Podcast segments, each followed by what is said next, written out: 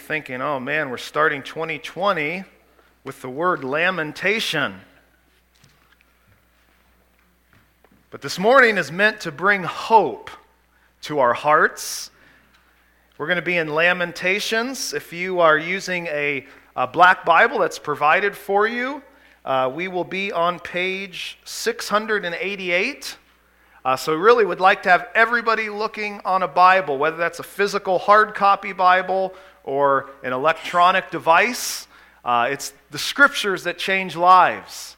It's not uh, anything that one individual says. So, we want to be looking at scripture. Feels like it's been a while since I've been up here. Uh, life has been a bit crazy. Um, but I do hope that you had a Merry Christmas and a Happy New Year. In fact, uh, we're going to get back into our series next week on 1 Peter. Uh, we finished kind of the first section of 1 Peter um, a little bit after Thanksgiving, and we are going to continue next week into that series. But I just want to take some time this morning to be able to talk with you about our perspective for the new year. Now, it is 2020, so uh, if there's ever any hope, quote unquote, to not have to rely on hindsight 2020, this is the year, right? It is 2020. Anyway, if I was to ask you uh, as you enter this new year, how do you feel? Um, I wonder what, what your answer would be. How do you feel moving into a new year? I've always thought it's, it's interesting when um, individuals say, you know, a new year, a clean slate. And I don't necessarily know what moving to the next day, how that really gives us a clean slate, as opposed to any of the other 364 days of the year. Uh, but we're all carrying things with us from tw- December 31st, 2019 to January 1st, 2020, right? How do you feel moving into this new year? Did 2019 did it leave you feeling excited? Did it leave you feeling happy? Did it leave you feeling sad? Did it leave you feeling weary? Did it leave you feeling optimistic? Did it leave you feeling frightened? In light of what this past year, or maybe it's even years, plural, has brought, what are you anticipating for 2020?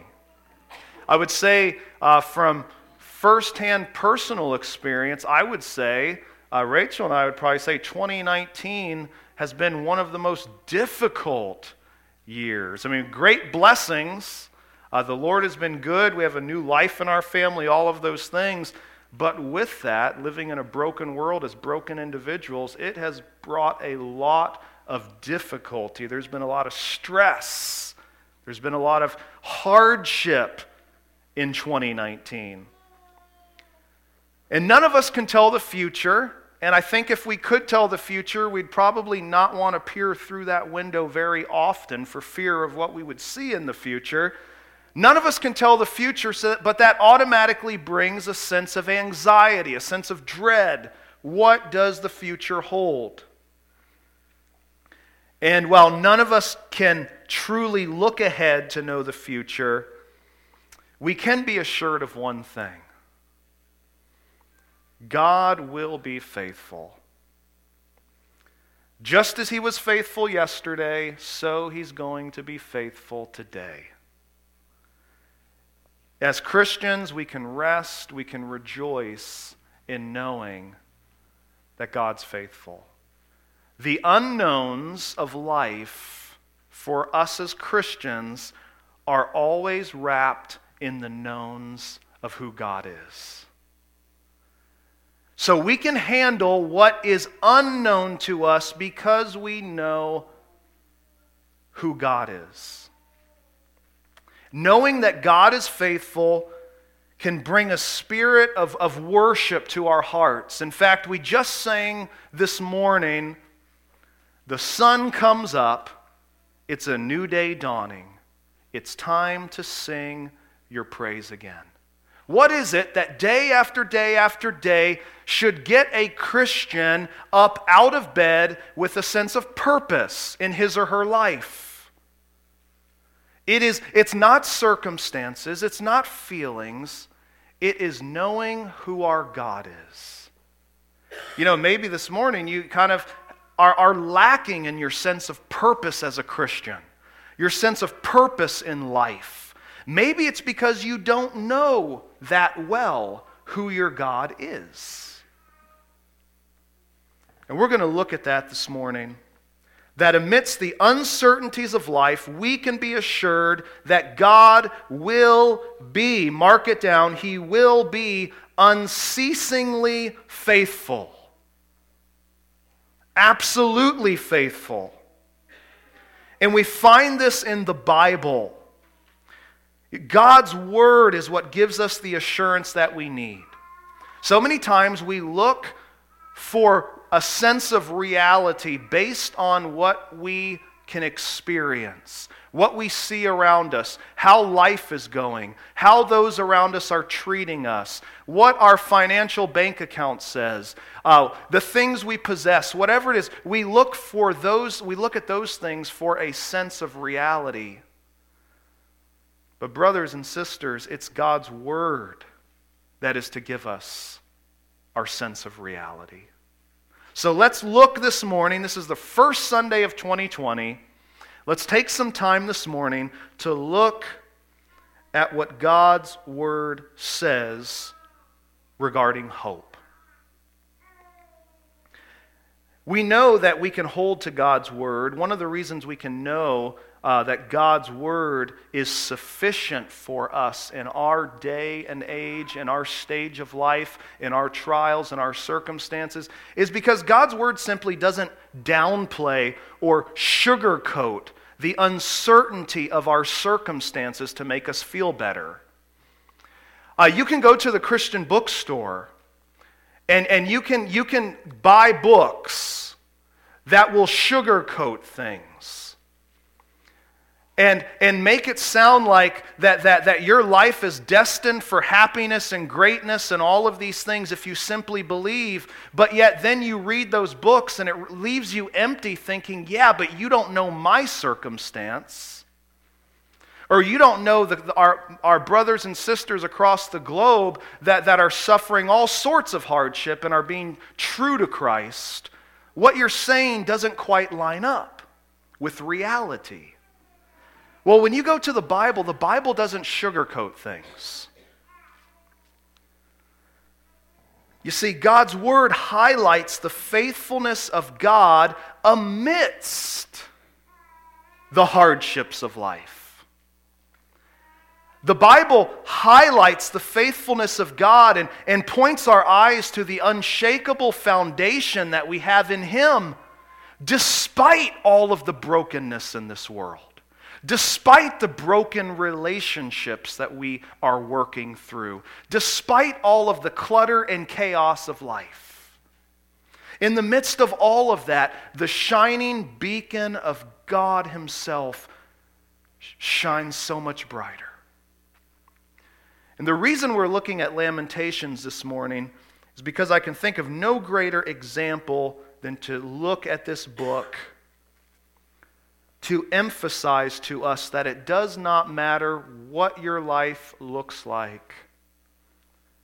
God is there, He's faithful, He will provide hope. Let me just give you a little bit of a background to the book of Lamentations. This is a book of mourning. In fact, the very title itself, Lamentations, what is a lament?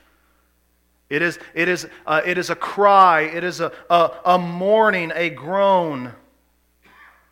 We see in Lamentations five poems.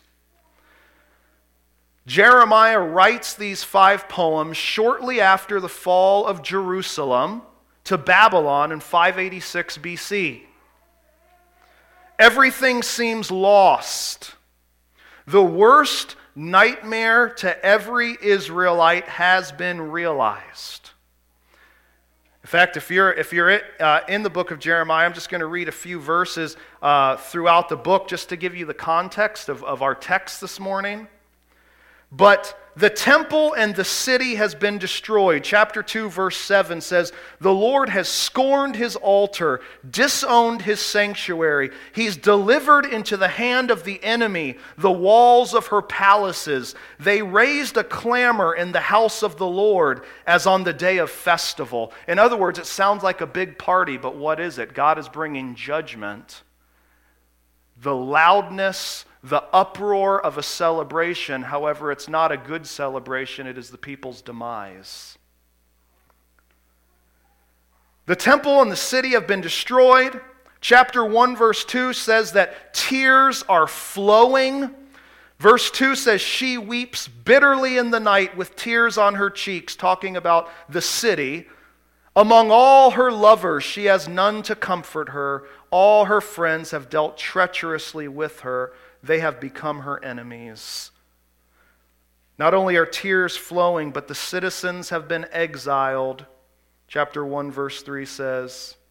Not only that, children, because of the siege around Jerusalem and the devastation, children are left, li- are left starving in the streets. Chapter 4, verse 4. The tongue, this is uh, quite a word picture, having an infant ourselves. The tongue of the nursing infant sticks to the roof of its mouth for thirst. The children beg for food, but no one gives it to them. Are you getting the idea that this is a pretty bleak circumstance? But not only that, there's more. Not only are the, are the children the infants starving because of the siege that, and the, the devouring of the city. The adults are starving too. Guess what they did? Chapter 4, verse 10. The hands of compassionate women have boiled their own children. They became their food during the destruction of the daughter of my people. Compassionate, gentle women that would not even want to dirty their hands in the soil have resorted to eating their own children. Women, because of the, the, the, the destruction of the city, women uh, at the hands of foreigners are being raped in the city. Chapter 5, verse 11. Women are raped in Zion, young women in the towns of Judah. Not only that, but now slavery and torture is rampant as the soldiers uh, rush through the city. Verse five, chapter 5, verse 12 Princes are hung up by their hands, no respect is shown to the elders. Young men are compelled to grind at the mill, and boys stagger under loads of wood. Jeremiah wants to give us a picture of what is going on and what this does is it poses the question to us is there any hope? Can life become so bad that hope is gone? Now, we know the theological answer to that. But if you were like Jeremiah in the midst of this, how much hope do you think you would have? But then all of a sudden, we see purposefully placed in the middle of the book of Lamentations is our passage this morning in verses 21 to 27. Right in the middle, to be the focal point to this whole book when you have a picture, you have, what do you have? You have surrounding the picture, you have a, a picture frame. But the picture frame does not serve the purpose of directing your attention to the frame. The picture frame encases what your eyes focus on, what is in the middle, the painting that has been painted. And that's exactly the purpose of verses 21 to 27 of Lamentations. It is placed in the middle of these five poems to direct our attention that, yes, even when life is as difficult as what we read in Lamentations. And it was because of the people's own sin that this happened. There is still hope. So, this morning, we are going to look at three reasons why we can have hope in God for this new year. We as Christians can have hope in 2020. Let's say together, I can have hope in 2020. Let's say, ready? I can have hope in 2020. Let's pray. Lord, as we come now to your word, Lord, we've kind of seen the, the bleak, the treacherous, the, the horrendous circumstances in which our text was written. And Lord, to know that there is hope for the people of God, even amidst such circumstances. Father, I would dare say that none of us are going through things that are as bad as what we have read about. But Lord, that does not mean that we have not gone through very difficult circumstances, nor does it mean that maybe difficult circumstances are, are on the horizon. But Lord, would we take the three key aspects that we see in verses 21 to 27? Would we take those and would we remember these? That these are the reasons we can have hope no matter what is going on around us no matter what you are calling us to endure, no matter what you are calling us to go through. Lord, we pray these things in Jesus' name. Amen. Let's read verses 21 to 27 once again.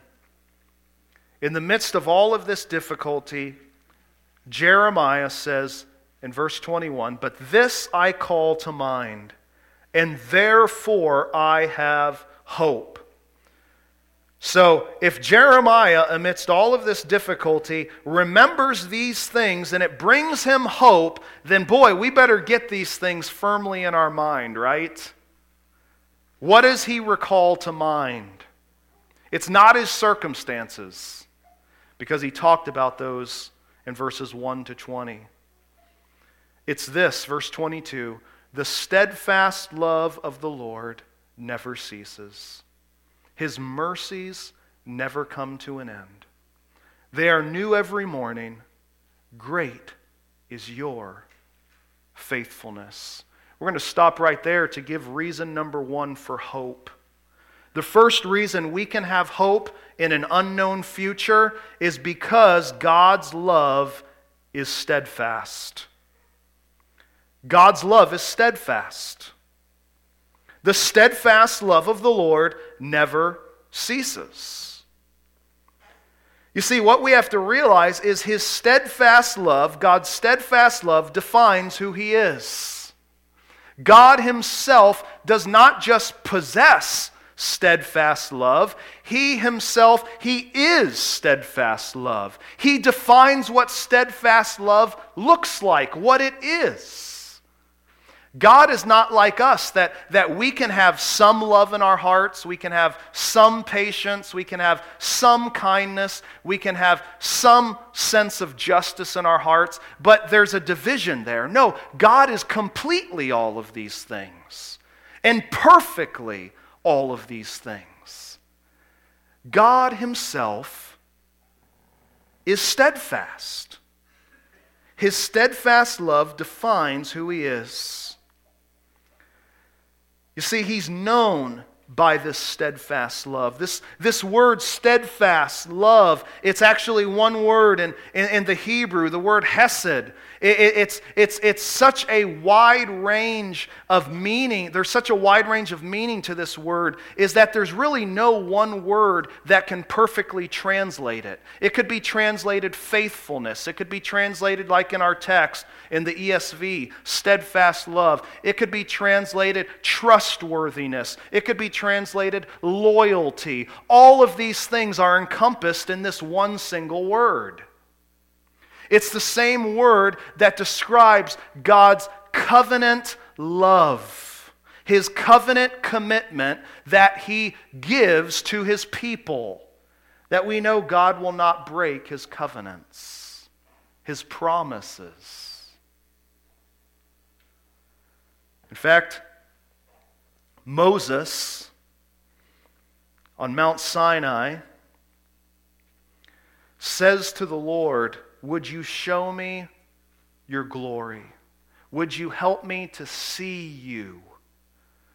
God says, No man can see me and live, so I will pass by. I'll let you see my back, not my face.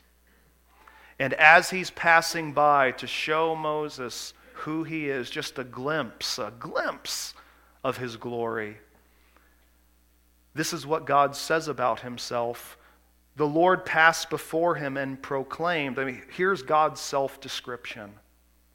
The Lord, the Lord, a God merciful and gracious, slow to anger, and abounding in hesed, steadfast love, and faithfulness, keeping, there's the word again, steadfast love for thousands forgiving iniquity and transgression and sin, but who will by no means clear the guilty, visiting the iniquity of the fathers on the children and the children's children to the third and fourth generation. God's self description He is faithful. He is merciful. He is gracious. And as we see at the end of this passage, He is also just. God cannot overlook sin. But man, it sure is interesting, even in this verse, these two verses, we see God's character. He keeps steadfast love for what? For thousands. Compared to at the end of the passage, visiting the iniquity of the fathers and the children's children only to the third and fourth generation. God's steadfast, compassionate love defines him. It is who He is. You see, if we hold that God is kind of some type of killjoy, that God is some type of God that simply holds us out at an arm's distance, he, uh, he, he, he's not that concerned about our lives. He doesn't really care about us. And when he does, man, we're, we're so afraid that he's just going to stomp all over us that you don't know the right God that the Bible describes. God is known by his covenant, steadfast love. And not only that, but he reaches out to us with this steadfast love. You don't need to turn there, but just a few weeks ago, about a month ago, Pastor Dennis spent a couple weeks in Psalm 136. Do you remember that psalm where it keeps repeating the steadfast love in, or his steadfast love endures forever.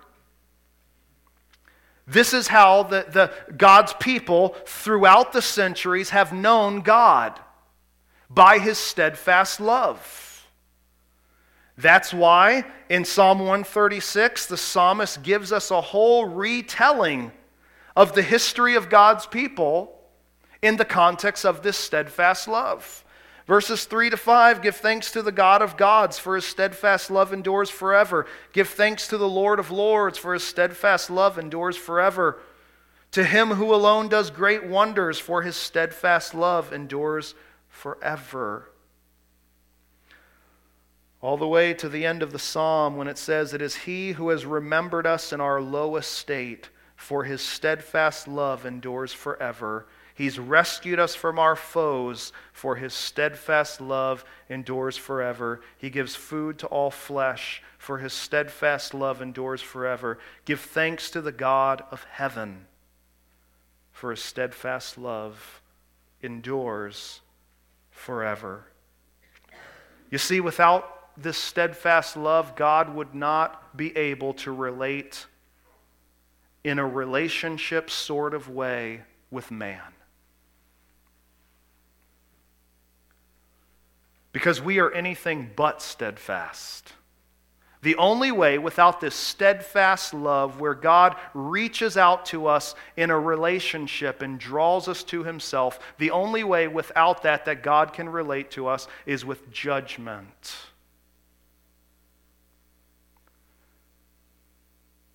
But God has looked at us, and we are the recipients of His steadfast love. And not only that, but He never forsakes His steadfast love. The text says in verse 22 that the steadfast love of the Lord never ceases. Never. If God's steadfast love would cease, he would be untrue to himself. He would be lying in what he said to Moses in Exodus 34. God would be a liar. God's steadfast love never ceases. The idea here uh, of the word is to fail or to come up empty. One of the Christmas gifts for our kids, they, they, got, they got some money to spend, and Isaac was out looking for a remote control car. And, and with his amount of money, he obviously wasn't able to get a high quality one, so he was, he was looking uh, for a remote control car and he was about to get one and luckily we looked at the uh, description and, it's, and it needed like four or six double a batteries in the car and guess what it said? Batteries will last 30 minutes. And i was thinking okay so this car there's a reason why you can afford the car because you're not going to be able to afford the batteries. And many times we treat god like batteries. He's patient with us, He's faithful to us up to a certain point. But boy, we better either get new batteries by going to something else to find satisfaction, or we better somehow recharge the battery by doing enough good things to somehow earn God's favor once again. That's not the way God is. Never ceases means never ceases. Imagine that. The steadfast love of the Lord never ceases. This steadfast love, it not only defines who God is, we know him because of his steadfast love, but this steadfast love characterizes his heart. Why does the steadfast love of the Lord never cease? The second part of verse 22 answers that because his mercies never come to an end. God is ever merciful. What is God's heart like? Do you want to know God's heart? God's heart is merciful. It is merciful to us because Jesus has taken the justice that was demanded for our sins. You see, apart from Jesus, we are under the full wrath of God's judgment for our sin. But because God, because Jesus bore all of that, we find the merciful, faithful heart of God. His mercies never come to an end. He relentlessly pursues us as his children. God never comes to the point, if you are truly one of his children, where he's like, oh, that's, it's not worth it. Let him go. Let him go. It's not worth it. God never comes to that point. Did you know that God doesn't get intimidated by your sin? That's not to say we have an excuse to sin, but it's to say that God never gets intimidated with it or, oh no, what am I going to do now? There have been points uh, up into our almost 12 years of parenting, can't believe it's already been almost 12 years, that we have wrung our hands and said, oh no, what are we going to do now? And I'm sure that only escalates. Uh, those of you, yes, some people are shaking their heads dogmatically. But did you know that's not the case with God? God doesn't stiff arm us because of our sin or give us the silent treatment or anything like that. His mercies are never ending. He pursues us because his heart is merciful. That does not mean God overlooks sin. Who the Lord loves, he chastens. I mean, man, if we can go our own way and, and, and God never pursues us, it's, it, Hebrews 11 or Hebrews 12 tells us it's an indicator we are not truly one of his children. But God is merciful. And then, verse 23, we see that this steadfast love, man, it constantly meets us in our need. And this is why this is so neat. Because we are a needy people. My temptation, your temptation, um, is that we have a tendency to help people up to a certain point, but man, sometimes it can become overwhelming because we just don't know what else to do. Did you know that God never encounters that? God's steadfast love constantly meets us in our own need. Look at verse 23. This steadfast love, this mercy, it's new every morning.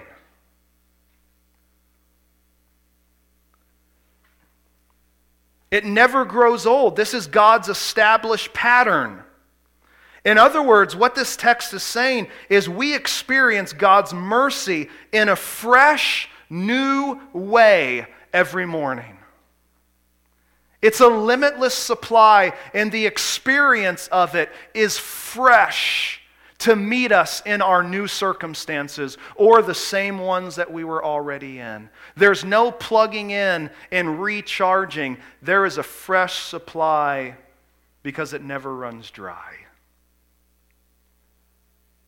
That's what this passage is saying. No matter what you may encounter tomorrow, the same steadfast love you experience today will be there. Is that the way you're living life? I don't know about you, but I can often stay awake at night looking at the ceiling, thinking of issues and problems and worries. But that is sin. That is not taking into account what Scripture says. I mean, who knows what a day brings, right? But with the unknown being wrapped in the known, we do know what a new day will bring, don't we? New fresh mercy, new, fresh, steadfast love. So maybe as Christians, we have been looking at things the wrong way. We think negatively what is tomorrow going to bring, be looking at the unknowns, but we should be saying we know, regardless of what happens, what tomorrow will bring. God will be proving himself true.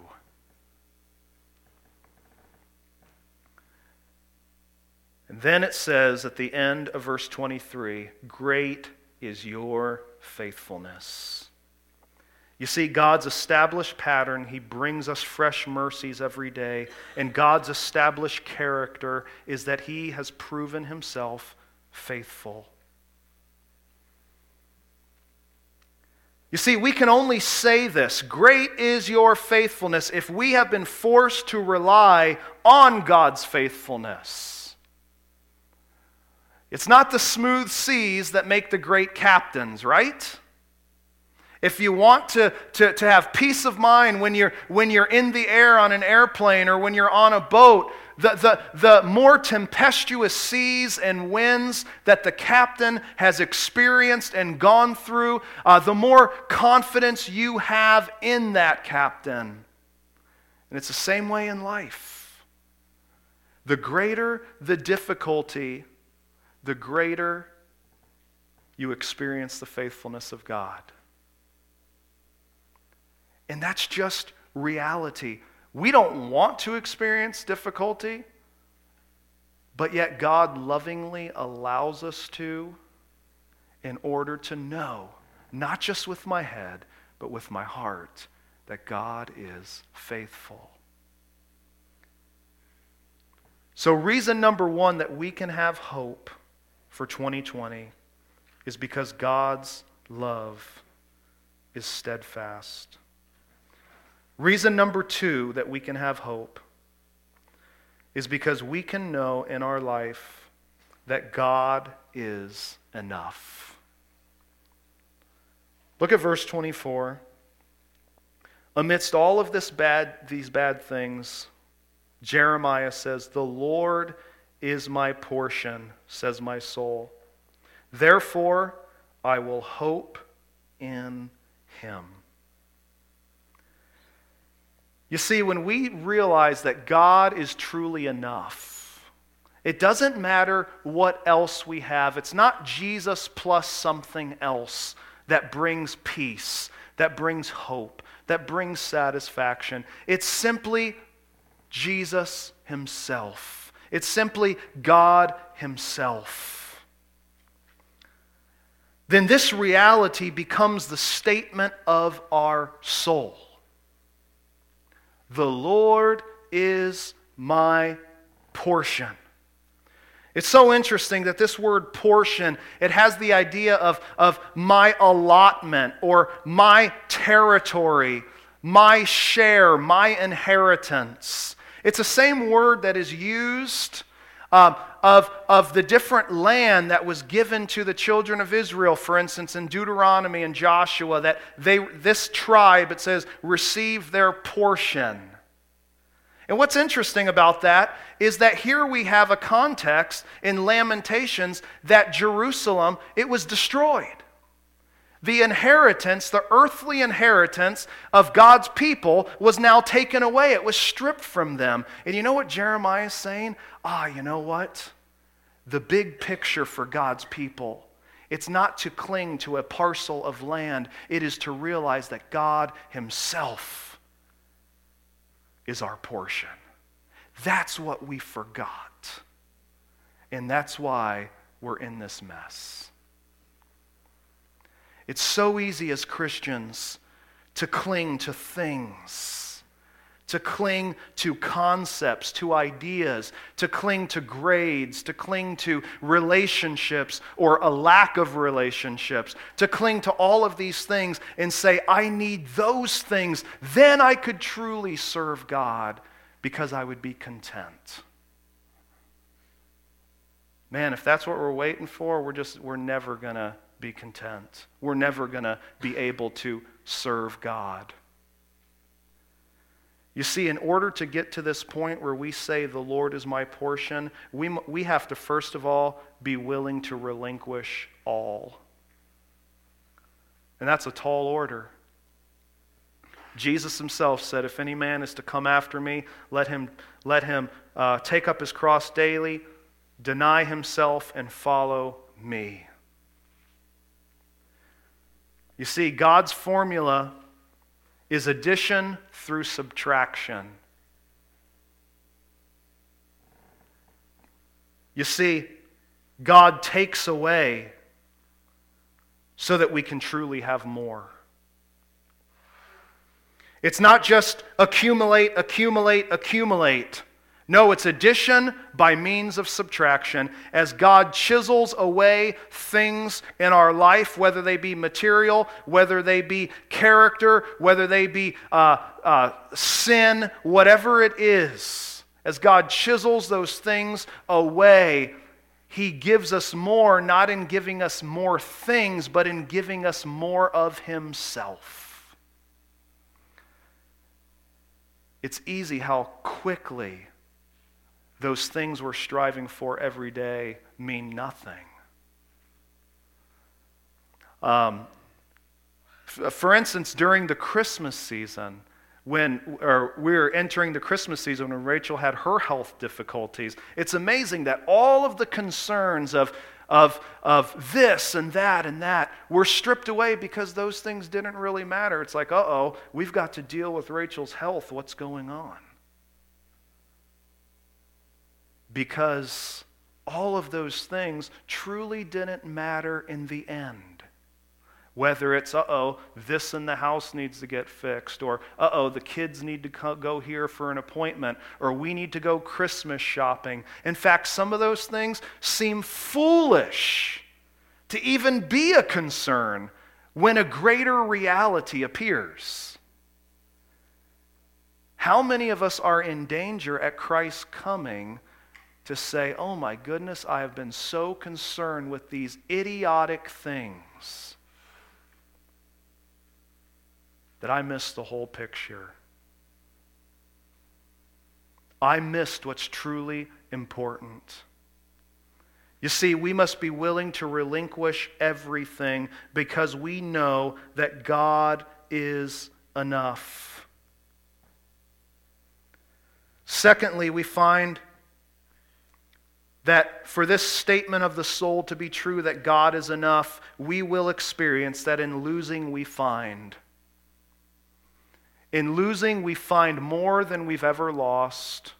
Those of you who have lost uh, a loved one, or, or have family that have lost loved ones and they're, and, and you're, they're walking with the Lord, they have found that the, their relationship with the Lord is so much stronger. I'll never forget my grandmother uh, would always tell us how much she would continually be praying for us because her relationship with the Lord strengthened so much because the Lord was all she had. And I think sometimes we have so much stuff that it drowns out the power of God in our lives.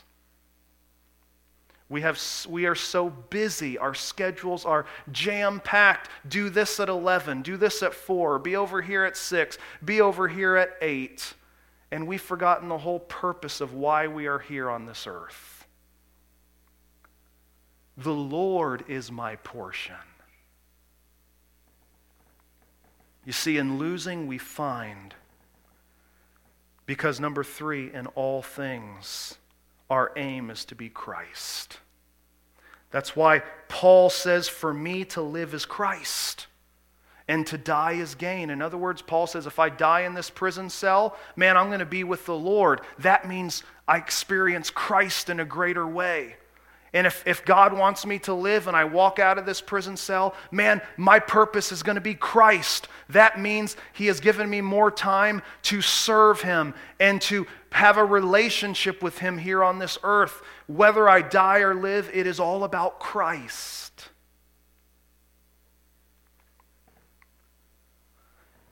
When we come to the point, when God brings us to the point that we can say, verse 24, the Lord is my portion, then and only then will the end of verse 24 be true. Therefore, I will hope in him.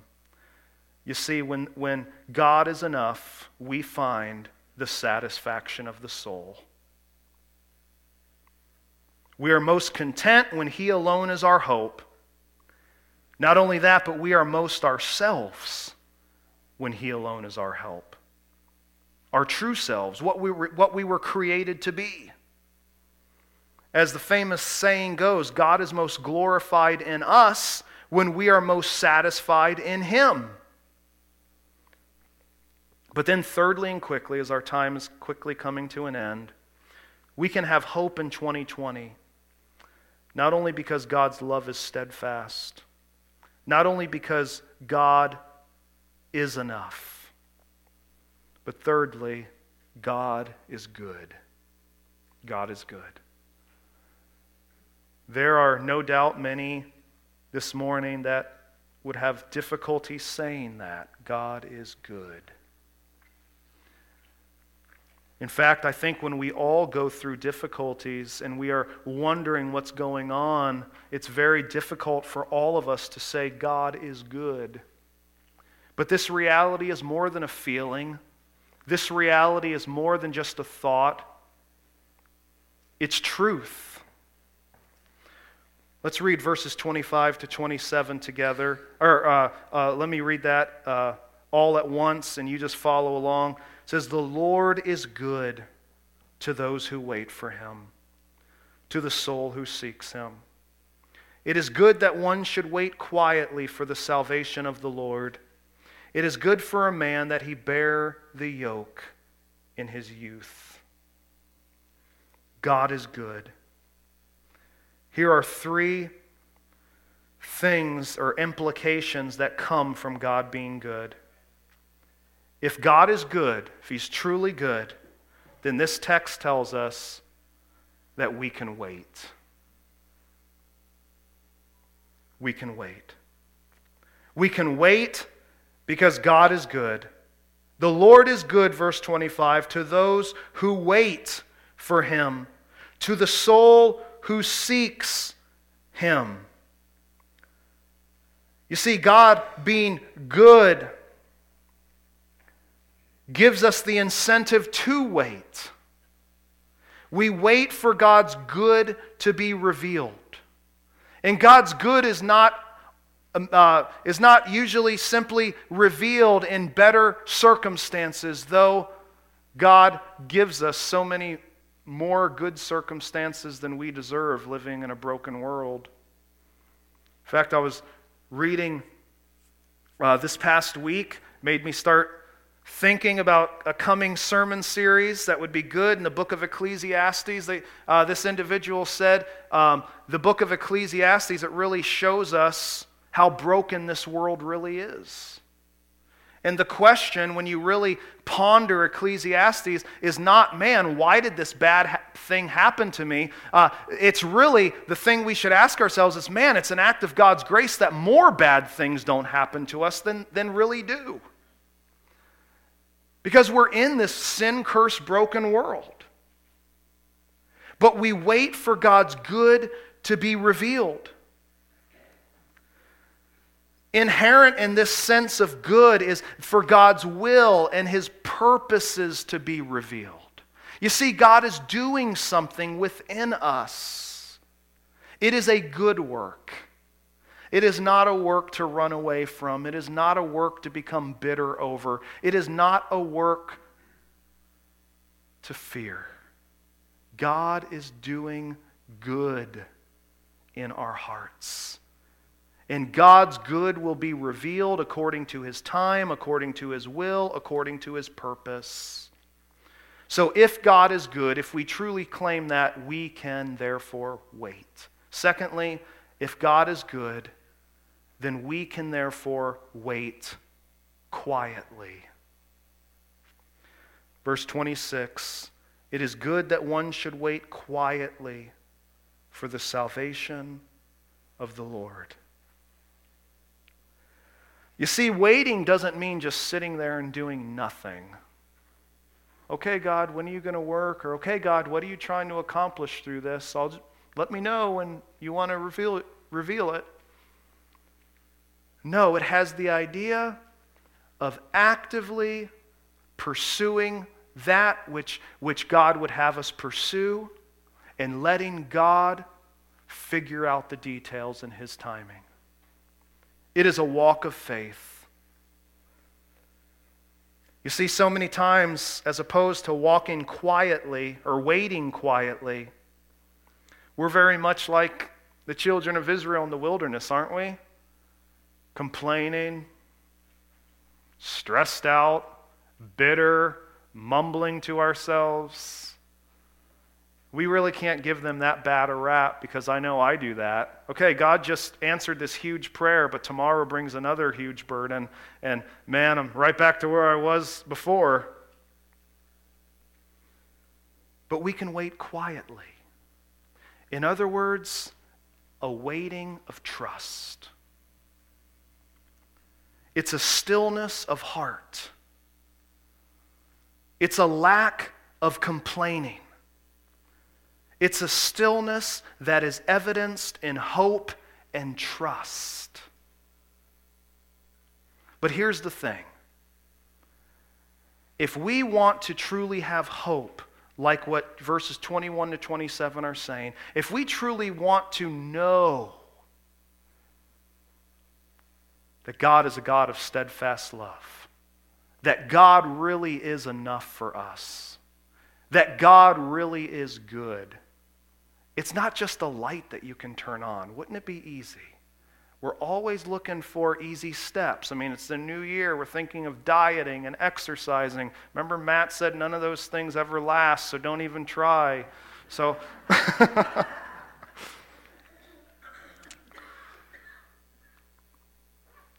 It would be nice if those things were just light switches that, boom, I, Rachel sometimes accuses of this. You know, she's dieting for a week, and I'm like, you know, I got to lose some weight. And in one day, you know, I can shed a couple pounds, and she gets mad at me. But it would be nice if life was like that, but it's not. If we want to truly experience God, who He is, what He is like, we have to be willing to walk down the path with Him. Let me illustrate it this way. I came across this uh, a year or two ago, and it, I jotted it down. It stuck out to me so much. This, was, this is an individual's personal testimony. He wrote, An older Christian in my life had more peace than me about a hard situation today. I said, quote, You have more faith than me. He responded, and get this, No, I have more experience with a faithful God. Then he goes on and says, I'll never forget that. You see, if you look at an individual and they are trusting in God through difficulty, through good time, whatever it is, that is not something to say, man, what's wrong with me? That I'm not like that. It's, it, it, is, it is a lesson that, you know what? If I look to the Lord to be my sufficiency, to say, He is enough, I'm going to trust in His steadfast love. I'm going to trust that He is good, and I am going to walk and wait quietly. Let God be my confidence. Then God will show Himself true. And experientially, you will now have more experience with a faithful God. Don't try to take a shortcut spiritually.